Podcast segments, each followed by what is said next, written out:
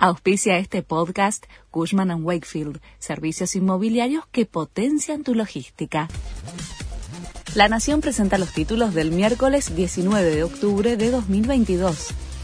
El gobierno no prevé dar un bono a los asalariados pese al pedido kirchnerista. El Ejecutivo rechazó la idea de implementar el pago de una suma fija que refuerce los salarios, más allá de los aumentos pactados en paritarias por cada sector. La medida había sido la principal exigencia del kirchnerismo y de los gremios encabezados por Pablo Moyano, que se reunieron el lunes en Plaza de Mayo. En las elecciones en el Consejo de la Magistratura ganaron las listas más cercanas a la oposición. Los jueces y abogados eligieron a sus respectivos representantes para integrar el organismo hasta el año 2026. En ambos casos se impusieron las listas ligadas a la oposición, aunque el resultado no modificará el virtual empate que existe en el órgano que designa, sanciona y remueve magistrados los piqueteros esperan una reunión clave con el gobierno y evalúan reactivar los cortes.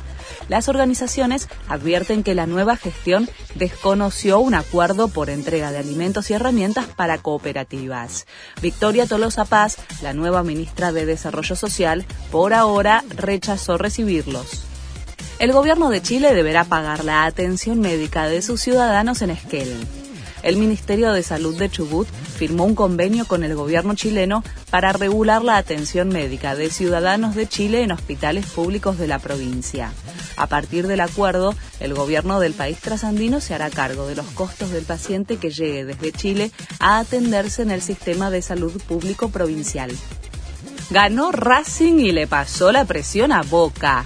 Con un gol de Enzo Copetti, la academia se impuso por 1 a 0 ante Lanús y quedó como único puntero del campeonato dos puntos por encima de Boca, que mañana completa los 81 minutos postergados ante Gimnasia en La Plata.